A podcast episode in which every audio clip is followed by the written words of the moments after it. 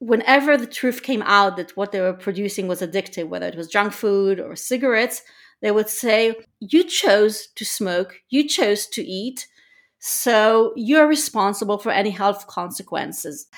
Same is happening with the tech industry already. Uh, game makers are saying the kids are choosing to play, they or their parents are responsible. They give us these tools so we'll think we are able to we're responsible. We can choose how much time we want to spend online and so i i think it's important to look at this because it also shows us the way out. And if you see where this argument of self-responsibility breaks it's with children. Hi this is Denaye. I'm the founder of simple families. Simple families is an online community for parents who are seeking a simpler more intentional life. In this show, we focus on minimalism with kids, positive parenting, family wellness, and decreasing the mental load. My perspectives are based in my firsthand experience raising kids, but also rooted in my PhD in child development. So you're going to hear conversations that are based in research, but more importantly, real life. Thanks for joining us. Hi there, thanks for tuning in. That voice you heard in the intro is Gaia Bernstein. Gaia is joining us today to talk about addictive technology. She's the author of a new book called Unwired Gaining Control Over Addictive Technologies. Many of us, including myself, have made great efforts to control our technology use. You might be using the built in screen time feature on your phone, locking your phone up in a kSafe, making contracts with your kids, going to great lengths individually to handle these addictive technologies. Gaia is a lawyer, a law professor, and the co director of the Institute of Privacy Protection and the co director of the Gibbons Institute for Law Science and Technology at Seton Hall University. She writes and lectures on the intersection of law, technology, health, and privacy. And she's also the mom of three kids. And while she admits, of course, we can make an effort on an individual level, it's hard. And what will be more effective is trying to make change within our communities and on a policy level.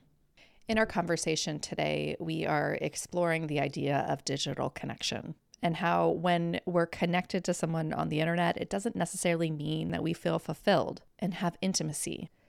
She goes into a lot more detail to help us understand the impact of addictive technology, what it is, what it looks like, and how it's impacting our lives. I hope you enjoy this chat with Gaia.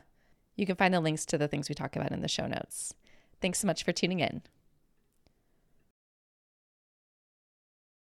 Hi, Gaia. How are you? Hi. Thank you for having me. I am so happy to have you here. I have talked about technology, technology overuse, um, technology addictions, all these topics on the podcast before, but I feel like often we cover it through the lens of a psychologist or in the field of psychology, but you're a lawyer. So tell us what your connection is to this topic my first connection is just uh, living in this society, having three kids, and seeing how things changed around 2015, 2016.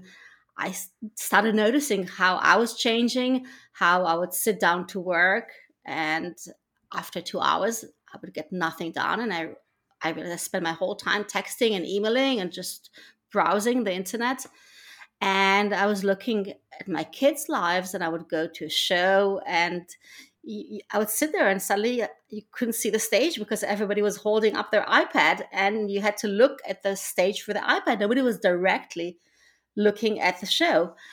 And I started thinking about all of this, and I tried to change my own life but I wanted to do more, and I had the opportunity as the director of the Institute for Privacy Protection of my law school to start a program to go to schools and we my law school and I we went to schools half a dozen schools in New York and New Jersey ranging public schools in Newark private schools in Manhattan the full range.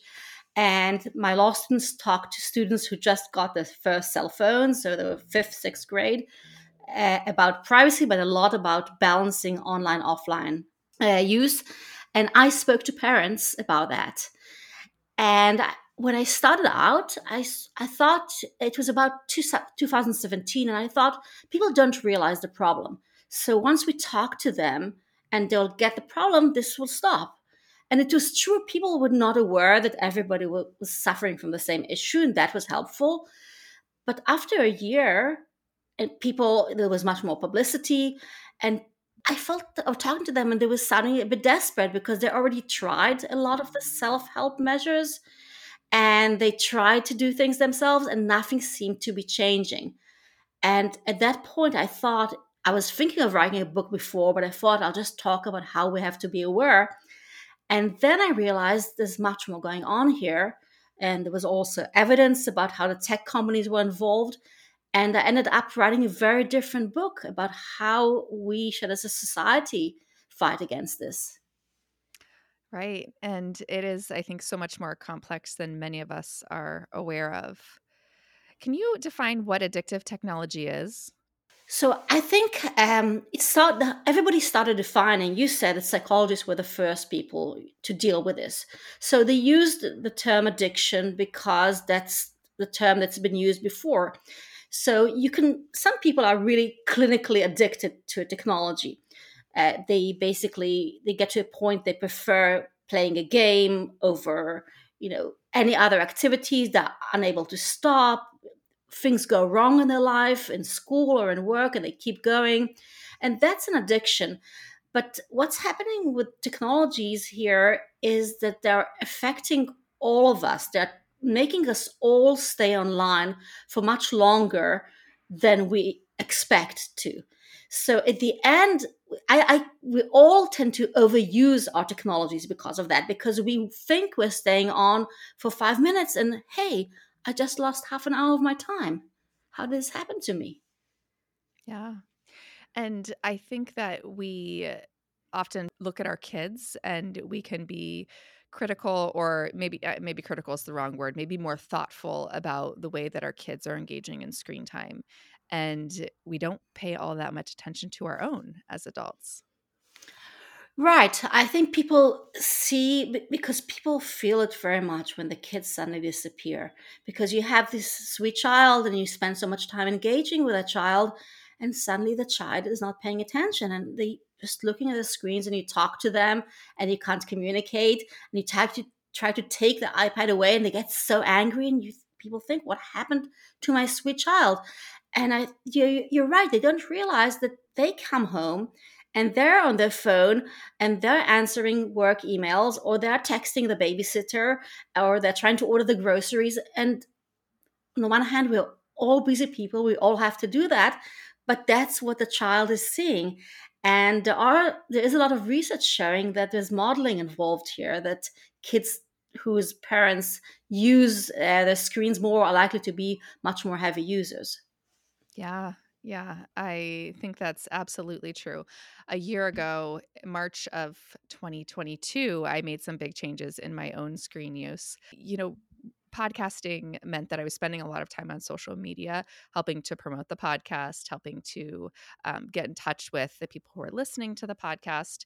And I realized sort of the end of February 2022, I looked at my screen time and I think I was spending about 27 hours a week on social media which is a whole day, one whole day a week, which yeah. blew my mind. Um, and I was just like, yeah, this doesn't feel good. And I have, I would say, nine, cut 95% of my social media use out. It's great.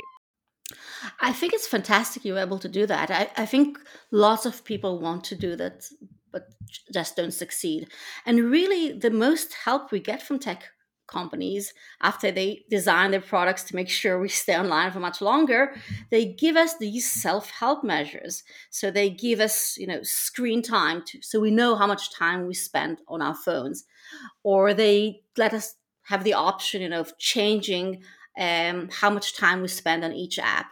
But we have to choose it. And when it came out people were excited. But if you look at screen time it just keeps going up and up because because it doesn't really target the most addictive features of the technology and it puts the responsibility on us. It's a bit like parental controls. Parental controls are complicated, they keep changing, not for the better necessarily, and but means that we, the parents, are responsible.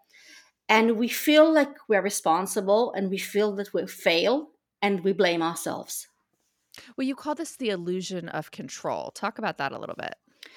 Yes. So first of all, we it started from like none of us. Of course, you never thought, you know, I will choose to spend 27 hours mm-hmm. a week on social media, and neither did any of us think I will want to spend five hours a day on my phone, which is what the average American does. Neither did anybody say we want. I want my child to be const- nearly constantly online, which is what is half of teens say they do. And what happened was that basically, sometime around 2009, things started changing. And we just made small decisions. So we decided to start emailing on the go, or texting on the go, or joining Facebook. And we thought it was a small decision. We didn't realize how each of this decision will end up factoring in, in terms of time. For me, for example, I live in Manhattan. I commute to New Jersey for work, and I used to be on the train, and I started emailing and I started texting my babysitters, and very soon I would be on the train. I wouldn't notice a colleague or a student. Or I wouldn't see anything, and so we were under this illusion that we were making the choice, but we didn't really make the big choice how much time this is going to be. And then this illusion was intensified by these self help methods because we are given parental controls, we are given the ability to, uh, you know, to know how much time we spend on our phone or to make our phone gray, but then we don't do that. So we think that we did not make the right choice when we could have. Well, the fact is, we're not really the choice makers. The technology make companies are making the choices for us. Hmm. And the screen time feature where we can limit our screen time on an iPhone, that really wasn't ever made to really work, right? It was just designed to make us feel like we were in control.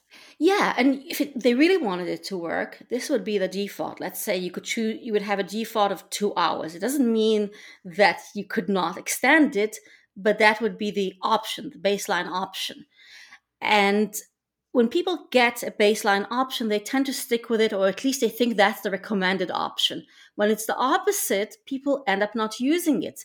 And that's what the surveys showed that people got excited and then they stopped trying. Yeah, I think pretty much everyone just bypasses it and types in the password and and gives themselves more time. I mean, maybe it works for some people, but I think it's it's unlikely. Um, the thing that worked for me, especially regarding Instagram, was that I unfollowed everyone. So I literally had no more news feed. And eh, so it just, there was nothing to look at. And I, I stopped posting. So no one was messaging me. So I had no messages to respond to.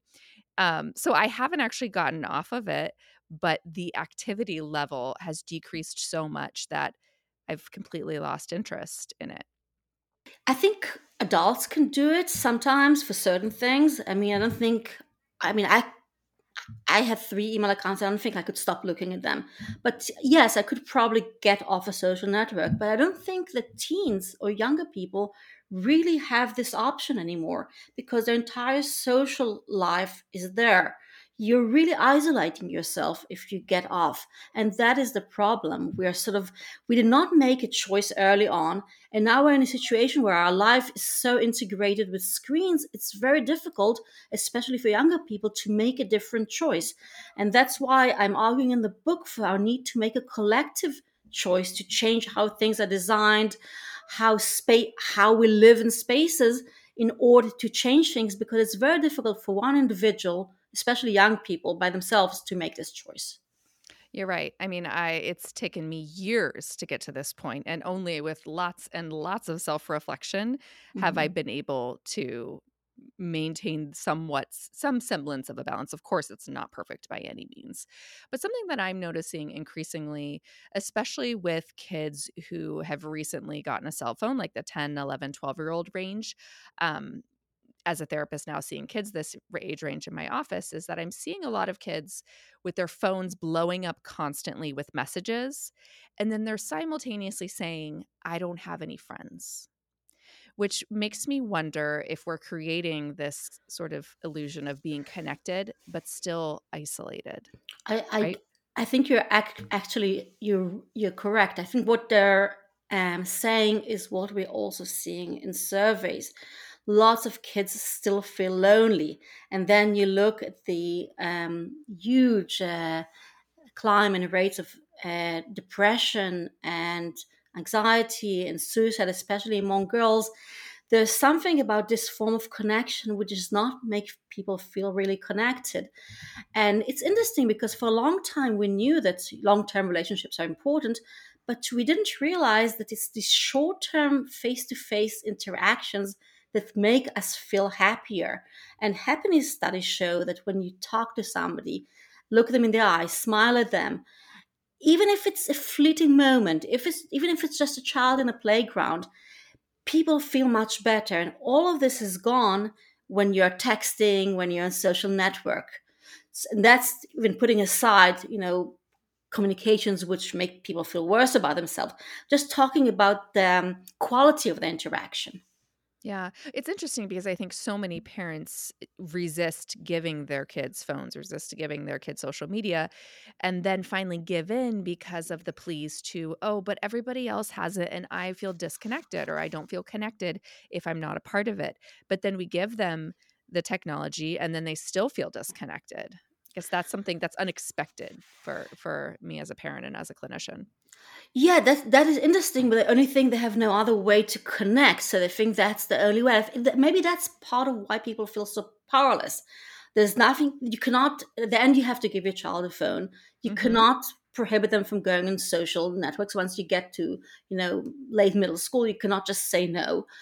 And it's not the thing is it doesn't improve the situation at all, and that's why I I really think we have to think: Are we winning this? Internal battles with ourselves. And I think you're very unique in having done what you have done. Or are we winning our family battles? Is this the way to go? Or what I believe we need to do is work through collective action, both and through legal action, but also as communities, because parents can do a lot in communities to change things. And these things could have much more of an impact than fighting by yourself with your child. Oh my gosh, that's so true. And I have at least one kid who um that's what it feels like, right? The the family struggle of constantly needing to to manage the screen time and the battles over the screen time. And that's that's hard. And I've actually I've had this thought. So my daughter is at a school that's pretty small. Um, in first grade, there's only mm. 20 kids, and she'll be with these same 20 kids for the next several years until maybe through middle school. So I was thinking, what if I proposed to the parents that we come up with some kind of contract where we all say, no phones until this age or no social media until this age? Are people doing that? Is that then I also feel like I'm like overstepping on other people's personal business. What do you think? Well, there's actually a website. There's the parents uh, who congregate and create these websites where classes can make a pledge together to wait until eighth grade to give uh, the kids a cell phone, mm. and I think I think it's a patch. I think we ha- we have to. I believe we're going to see legal change. We're already seeing a lot of push towards legal change, but there's a generation of children that's been exposed to screens for so many years, and we have to think about what we do about that. So I think any year that's gained is a good year, and not in a way that isolates your child. I think parents and schools also have an important role. Right now, the policy, the education policy, is the more technology in school, the better. That's the federal policy. That's how schools get funding. And for a while, even though this was the policy, you know, teachers had their way of teaching, so it didn't really happen. But then the pandemic took place, and teachers had to entertain kids, and they started uh, teaching through games, through Minecraft, through Roblox, these games open education departments. They teachers started uh, posting their lectures on TikTok. So things have changed, and now there's much more screen time and much more integration of technology in the classroom. I think still this is a place. This is something that's decided often on a school by school basis, district by district, and it's important for parents to get involved in these decisions because what happens at school doesn't stay at school, it infiltrates to the home. Because if you're working on your screen in school, then homework is going to be on screen as well. And then you don't know what your child is doing they're playing a game or they're doing homework. If Minecraft is schoolwork, how could you tell your child not to play Minecraft for three hours? So I think it's very important for parents to know that they're not powerless, that they have agency, and there are things that they can do. They just have to focus on the public sphere, not so much on the private sphere. We're going to pause for a one minute word from today's sponsor. The sponsor for today is Indeed. Indeed is the hiring platform where you can attract, interview, and hire all in one place. You don't have to spend hours on multiple job sites looking for the right candidates with the right skills. You can do it all with Indeed. Join over 3 million businesses worldwide that are using Indeed to hire great talent fast. Indeed knows that when you're growing your own business, you have to make every dollar count. That's why with Indeed, you only pay for quality applications that match your must have job requirements. They have awesome features like Indeed Instant Matching, where matching occurs as soon as you sponsor a post. You get a short list of quality candidates whose resumes match your job description. Visit indeed.com slash families to start hiring now. Just go to indeed.com slash families. Indeed.com slash families. Terms and conditions apply. Cost per application pricing is not available for everyone. If you need to hire, you need Indeed. In your book, you compare technology to cigarettes and our battle against cigarettes. Can you talk more about that? Yeah, so I for me, this was one of the most personal parts in the book uh, when I realized the connection between cigarettes and uh, and technology. I basically I went to friend's house uh, one evening, and the kid was eleven, and uh, he was playing with the iPad. And the parents told him we came in, said the guests are here. You have to stop playing with the iPad. And they took the iPad away, and he started screaming like a toddler. He was so furious, and so all evening, he just kept looking for the iPad, and just I suddenly remembered a few years later, my father was diagnosed with emphysema. And emphysema is one of these diseases that's caused by smoking, but if you stop smoking, it doesn't progress. So we tried to convince him to stop smoking, and we took his cigarettes away. And he was so angry, and not in a, a characteristic way. And he did everything he could to get his cigarettes back, just like the boy did with the iPad. And I realized suddenly that there was a connection here. Mm-hmm. So I spent the next few years studying the food industry and the tobacco industry and privacy and all these fights to see the connection. And one of the most important things I saw that they all have in common was basically blaming the consumer or the user. So whenever the truth came out that what they were producing was addictive, whether it was junk food or cigarettes, they would say, well, you chose to smoke, you chose to eat, so you're responsible for any health consequences. Same is happening with the tech industry already. Uh, game makers are saying the kids are choosing to play, they or their parents are responsible they give us these tools so we'll think we are able to we're responsible. We can choose how much time we want to spend online. And so i i think it's important to look at this because it also shows us the way out. And if you see where this argument of self-responsibility breaks it's with children. And that's what happened with cigarettes.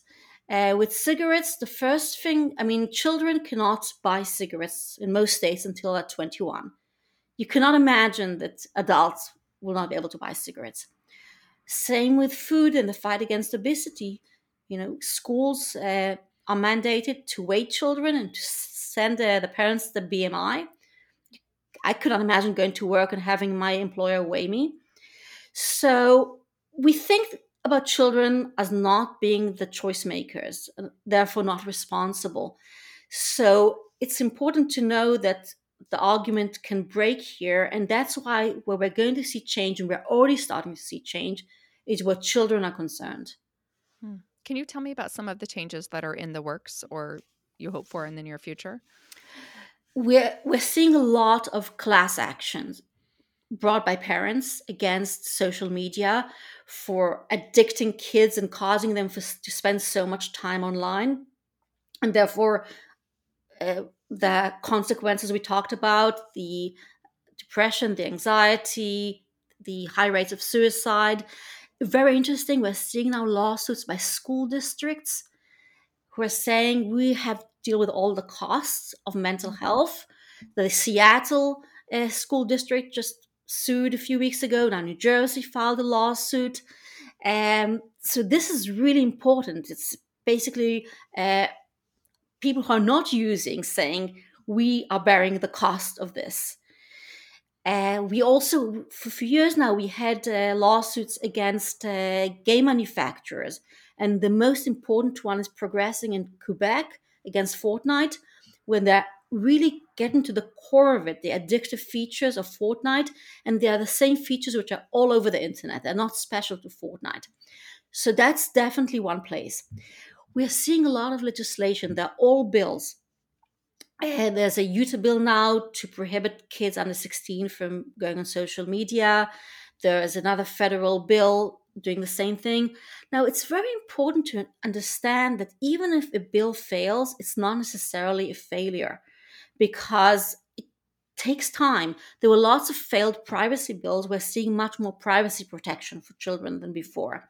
So, failure gets attention, gets uh, publicity, and exerts pressure. And that's what we really want. We want, we're not, the goal is not to say no screens. We're not going back to a screenless world. We're not going to back to no connectivity.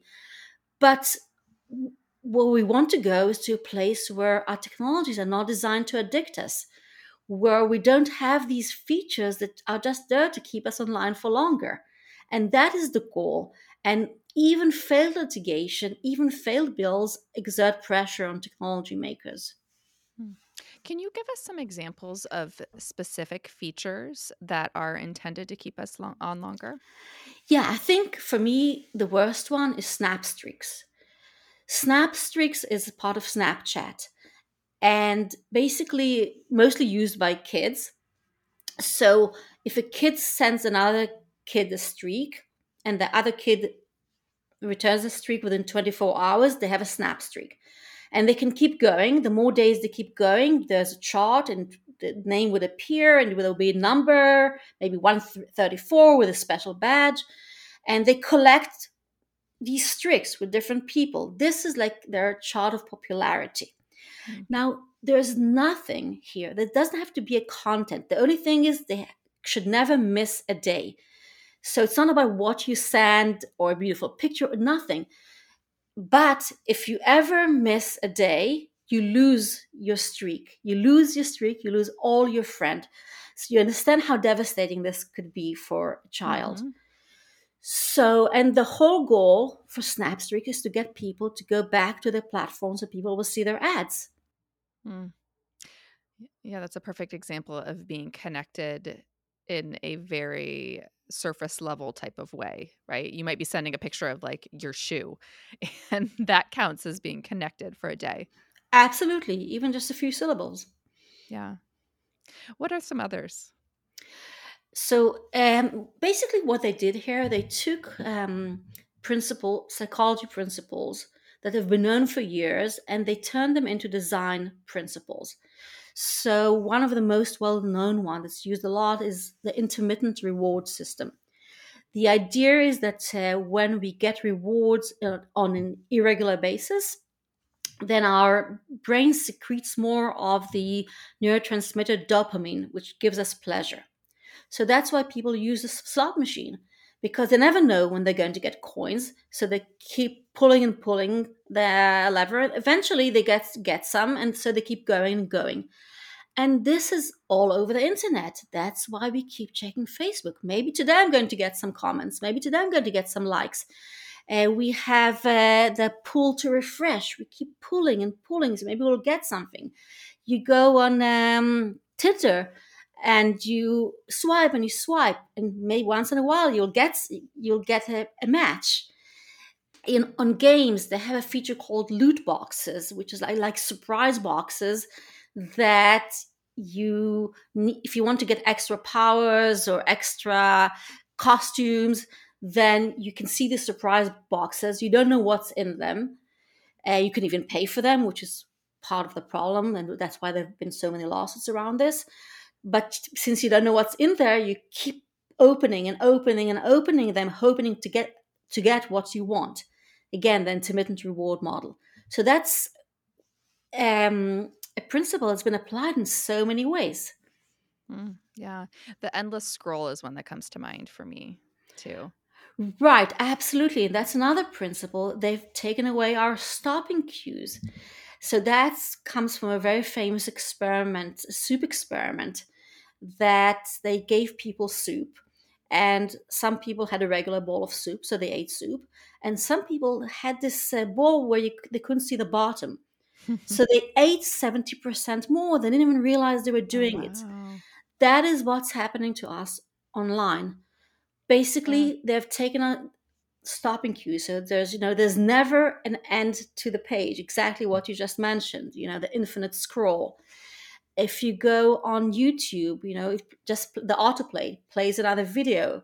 Netflix plays another uh, episode on a TV series.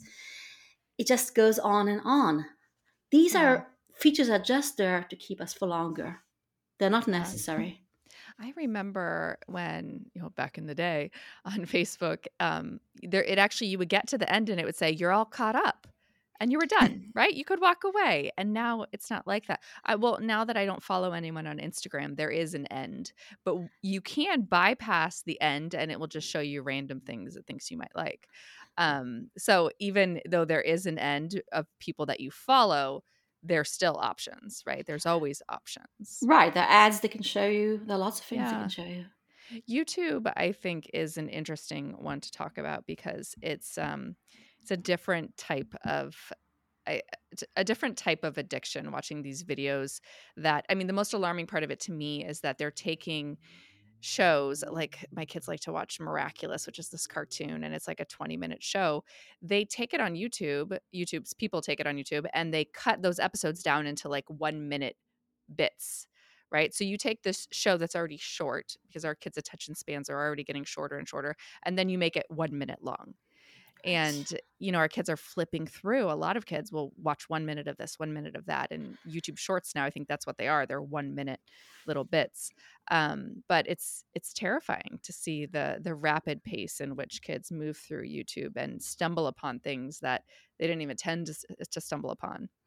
Right and then you expect them to sit in the classroom and concentrate and you wonder why it's so difficult right right yeah eh, eh, how can you sit in a classroom even for 40 minutes when yeah. you struggle to watch a show for longer than one minute. Yeah, and I think that's the dilemma we are in, and we have to realize it's on the one hand, you know, some part of us believes technology is good for a society, technology is good for our kids, they should know how to deal with technology. On the other hand, we, we are seeing what is happening to them and we need to decide how to use technology in a way that will benefit them instead of drawing them into this uh, situation which they're unable they're just waiting for the next d- dopamine boost mm-hmm. and it's basically about ma- making better technologies about for our children and realizing we need to make them soon because we have been in this scientific debate about is technology bad or good for us or for kids, especially I'm talking about uh, screens, for over a decade. And over the last two or three years, there's been so much data out there. And in order to make good policy, you need to end the scientific debate. There has to be some uh, pronouncements by international bodies, by medical bodies, governmental bodies that this is not a good thing. Like what we had with cigarettes when the Surgeon General announced in 1964. And it's important to get there because we keep delaying it. And this is based, and we can't just not do anything and neglect a whole generation of stu- of uh, kids in front of their screens with abusive technologies. It's there's something has to be done, and there's not. We don't have a lot of time to wait for this specific generation. So, what can we do as individuals? Uh, I, I, think schools are very important, as I mentioned earlier. There are lots of ways to intervene in schools, even in the way technology is evaluated in the classroom. Don't just incorporate it. Assess is this good for the student? Is it helpful or not helpful for the students? Do we need to have cell phones in schools? In France, France banned cell phones so kids mm. will talk to each other in recess. there are lots, and and I and I think that parents can also parents are part of this society. So whether you're a business owner, if you go to a restaurant now, mm-hmm. many restaurants still have the QR codes left over from the pandemic. Oh, this means, those. Right, but this means everybody has to yeah. get out of their phone. And I often walk off my house with my kids. They don't have their phones, but then we come to the restaurant and we have only one phone in order to see the menu. Yeah. So if you're a business owner, have paper menus. This way, people will not put their phones on the table. You can create new norms. I often go into restaurants and people are sitting with their kids and iPads. Well, if you want to do something on a collective basis as a business owner, as a restaurant owner, have something else for the kids to do. There are things that we can do um, as as professionals. If you design technology, many people are designers. They don't think often of what they're doing with the technology. Think, am I designing a technology? I'm designing a feature which is only there to keep my user on the platform for longer. If that's the case, is that what I want to do? If you're starting an online company, you're starting do I want to use this model of advertising where my user time is my resource and their data is my resource? Or do I want to do something else? Maybe I want to have a subscription model. Maybe I want to, people to pay as they go. We all can contribute in so many ways towards creating different norms. And of course, there are legal measures, which, as I said, many parents are participating in class actions. But I think it's not just about being a legal activist, it's about thinking how can you innovate in your person in your community life not necessarily around your dinner table? Right yeah that that really hits home with me and part of my uh, motivation to step away from social media last year was that I had a lot of people saying to me on Instagram that, oh, Denaye, like you're one of the reasons I get on here every day, or you're the reason I stay on here, I only get on to read your content. And that's very flattering. But at the same time, I was feeling really bogged down with the way that social media was impacting my life. And hearing that I was bringing more people to it didn't sit well with me and um, i think that my stepping away in some ways is is in hope that maybe others will will do the same but at the same time i know that there's also a large chance they'll just sort of find someone else to um, that will motivate them to get on every day. It's it's it's a double-edged sword. Yeah it is i agree it is complicated but i do think that a restaurant that you know provides menus and other entertainment for kids actually would attract parents mm-hmm. who would want to have another yeah. day. And I think there are lots of ways to think. I mean, we didn't get to smokeless bars quickly. Nobody thought this mm-hmm. will ever happen. And now we cannot imagine a bar without phones everywhere and everybody looking at their phones. But there might be another way. Yeah. Yeah, I was just looking at pictures from a wedding in the early 2000s in a hotel, a big, beautiful hotel, and the lobby was just filled with smoke. Like you could see the smoke in the picture. and I just looked at it, I was like, wow, did we really live like that? it's it's mind-boggling that we really lived like that. And now it's hard to conceive of that being a reality. And in most parts of the world, I think. Right. And imagine a business that incentivizes people, you know, put your phone down, you'll get an extra drink. Right. Yeah.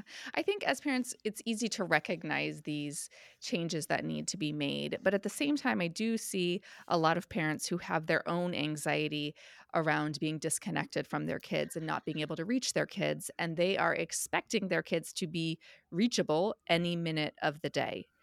Do you, what do you, do you have any thoughts about that? I completely identify with that. Okay. I, I, remember very much a day, as I said, I, I live in Manhattan, I work in New Jersey, and I remember I take the train. So the train goes under the Hudson River to New Jersey. And one day I got out, the train got out of the tunnel, and I realized I left my phone in Manhattan. And there was no time for me to go back to Manhattan to get my phone. I had to get to work, I had to teach a class. And I was anxious the entire day. I, I, thought nobody can reach me. And what happens if my babysitters need me? What happens if something happens to one of the kids in the schools? And so, and I had to go to meetings and I didn't even couldn't even check my emails. I actually left work early that day to go home to get my phone. So I know exactly what you're talking about, and I think many of us, and that's what you you asked me earlier about, you know, being addicted. Maybe we don't qualify for all the symptoms of addiction, but we do have some of them, and many of us have some of them. Mm-hmm. Yeah, and I think that's one that a lot of people um, can relate to that that fear really it takes over your brain right? When you don't have it you're thinking about it. It's not just the the numbers and the minutes that you spend on your phone but it's the time you're not on your phone that you're wondering and thinking about your phone and what you're missing on your phone and that was a big piece for me right? That it was taking over my brain even if I wasn't on it and that is something that it feels it feels scary to think. Right. Yeah absolutely so, what about on a larger level, um, making change? Do you have any suggestions for individuals? For individuals for themselves, I think it's possible to make small changes like what you have uh, suggested. You know, I I write, so what I do is I, I just disconnect for 20 minutes increments so I could write and then I connect again. I don't think it's perfect. I think the most important thing you can do make some changes. You can put your phone down, you know, when you're at home and try not to look at it. But the most important thing is not to blame yourself. This mm. feeling of this thing of feeling guilty, I'm not doing well enough. Don't do that. Do what you can. Believe that there's already movement taking place and things are going to change. So we're sort of trying to bridge the gap between now and when things will become easier, especially for kids, I think, first of all, because there's so much happening. There's also antitrust actions against big tech. There is a lot of movement, not just uh, here, but internationally, that will make a difference. So if you can make a small difference for yourselves in the way you change, you use your lives, it's a good thing. But if you can't, then just don't feel bad about it. What about those of us who want to join the movement to make an impact on a policy level? I think there are a lot of uh, congressmen that are in different states or on the federal level which are enacting bills. I think it's always good to check and to to write them and to show support. Uh, to write the the FTC Federal Trade Commission is taking more and more action to write the FTC. There are ways to do this, but I do still think that um, the most important thing is to try to make a difference in your communities because you'll feel a difference much faster. Mm, that's good. Good advice. So, where can we find your book and where can we find you online? So, my book is in Amazon and Barnes Noble. Um, my website is gaiabernstein.com. Great. Thank you so much, Gaia. This has been great. Thank you so much for having me. If you want the links to get in touch with Gaia and learn more about her work, go to simplefamilies.com forward slash episode 344. I appreciate you tuning in. Please take a minute to leave a rating or review for this podcast. That helps this show to reach more people. Thanks and have a good one.